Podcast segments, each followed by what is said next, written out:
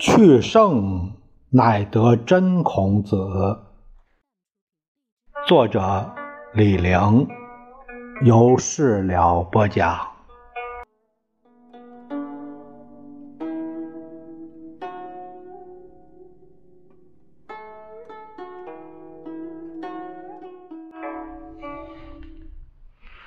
我们这节聊一聊孔子宦游，他的往下。南下，魏灵公去世，太子蒯聩在晋国的支持下要返回魏国，和他的儿子魏出公争利，眼看着就要有大乱了。孔子避祸南下，开始寻找新的主公。他这一路去了六个国家，第一个是。曹国，这是第一站。孔子离开魏国，先到了曹国。曹就是现在的山东定陶，古代著名的商业城市，非常繁华。他在曹有什么经历？古书上没有任何记载，大概只是路过。第二是宋，宋是孔子的老家。这里也是黄泛区。一九零零年，呃，张光直教授策划，中美联合考古队曾在此寻找成汤所居的商，商没找到，却发现了东周的宋城。这座古城也是深埋在地下十几米，黄河同样摧毁了它。这个啊，还真不能说摧毁，有时候埋在地下也是保存下来了。那个，要不然的话，到现在也真是没有，是那这是确实是没有。宋故城它的范围很大，汉唐时期的睢阳古城、宋南京城和明归德府，都只是它的一小部分。现在的商丘县城是明代的归德府，四面环水，很美丽，特别是南面的湖区。他到宋国也不太愉快。孔子在大树下讲学，宋国的司马桓推派人清场，拉倒大树，让他们晒着。孔子换装逃跑，差点被杀。他给自己打气说：“天生得与，还推岂如与何？”啊，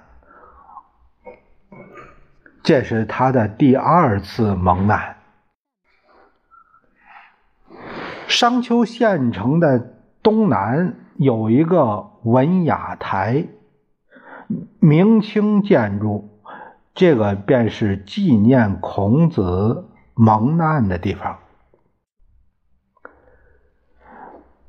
接着，他去了郑国，第三站。郑国现在的河南新郑市，位置在商丘以西，也是孔子路过。孔子去宋，一路西行，首先来到的是郑国的。东门这座古城保存特别好，就在新郑市内。地面上的城墙至今仍有十多米高。它是一座连续使用的古城，郑国用完了，韩国用，所以说叫郑韩古城。它分内城和郭城，内城在西，郭城在东。渭水环内城，真水环郭城。这个渭啊，这个渭水啊，就是一个三点水，三点水一个有没有的有，叫渭。真水的真呢，三点水一个秦国的秦。嗯，这个我读书呢，能多认几个字，能多识几个字。呃，是这样。所以我读的时候，我要不给诸位说，可能就不知道是哪两个字。丧家狗的故事，孔子独立郭东门，就发生在这里。他的郭城东墙上面有个大缺口，这便是郭东门。现在修了个门儿圈在一个叫正风院的公园里。站在这个城门前，你会想起这个有趣的故事。孔子的第四站是到了陈国。孔子南下主要目的是想去楚国，当时的楚国南方的超级大国，除江汉地区和方城内外。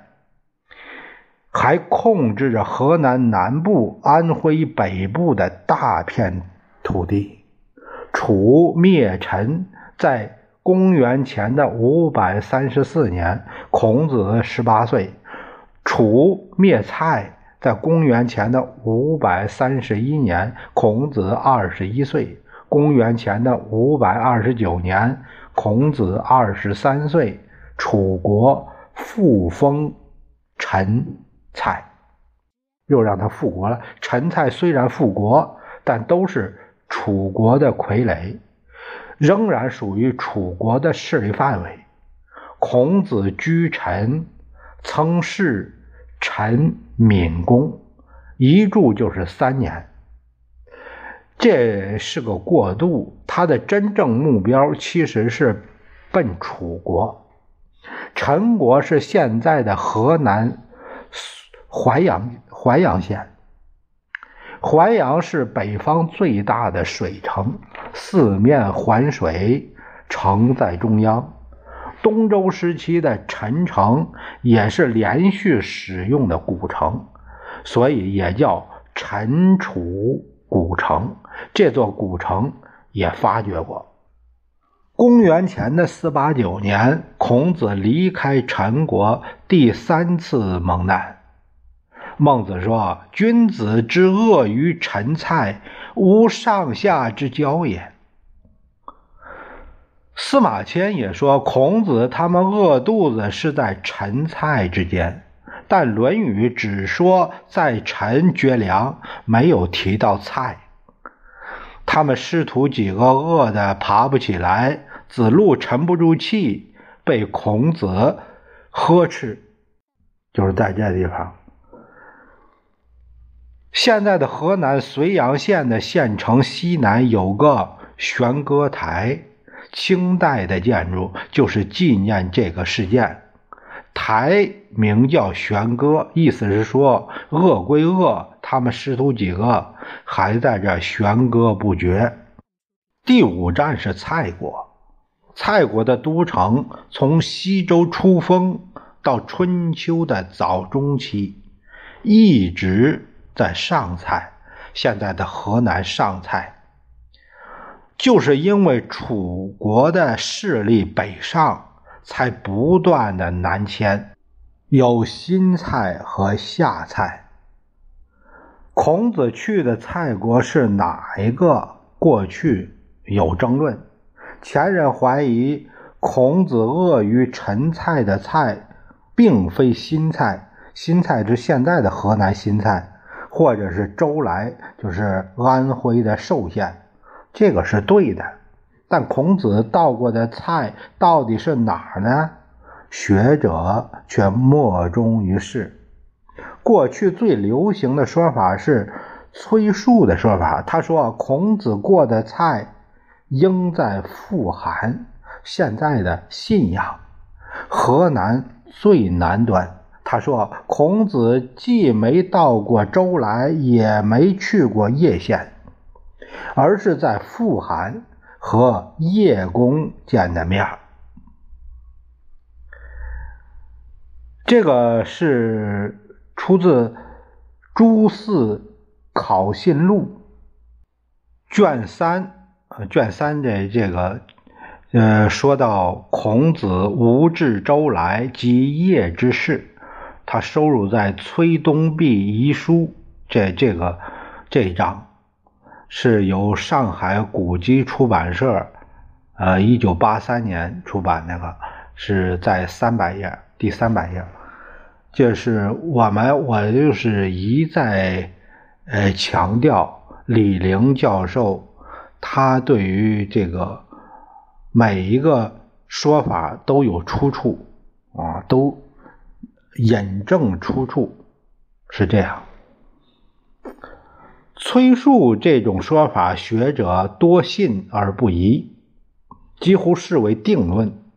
你比如钱穆先生，他先秦诸子系年，呃，就是持这一说法。